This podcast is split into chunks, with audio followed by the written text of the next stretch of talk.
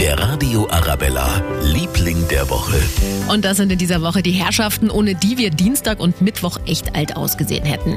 Die Winterdienstler in München und der Region, die haben mal wirklich geschuftet, um gegen die Schneemassen anzukommen. Dafür ein großes Dankeschön von uns, aber nicht nur von uns, auch von unseren Hörern. Mir hat eigentlich die komplette Straßenmeisterei, Hausmeistern und wer auch immer sich die Nacht um die Ohren geschlagen hat, danken, dass wir so schön Auto fahren können weil die Straßen für die Verhältnisse super frei sind. Danke nochmal. Unser Hausmeister, der leistet wirklich Tolles, der steht um 5 Uhr auf. Danke allen Winterdiensten, dass die Straßen so schön fleißig geräumt und gesalzen sind, dass man in der Früh gut fahren kann. Alle einen größten Dankeschön.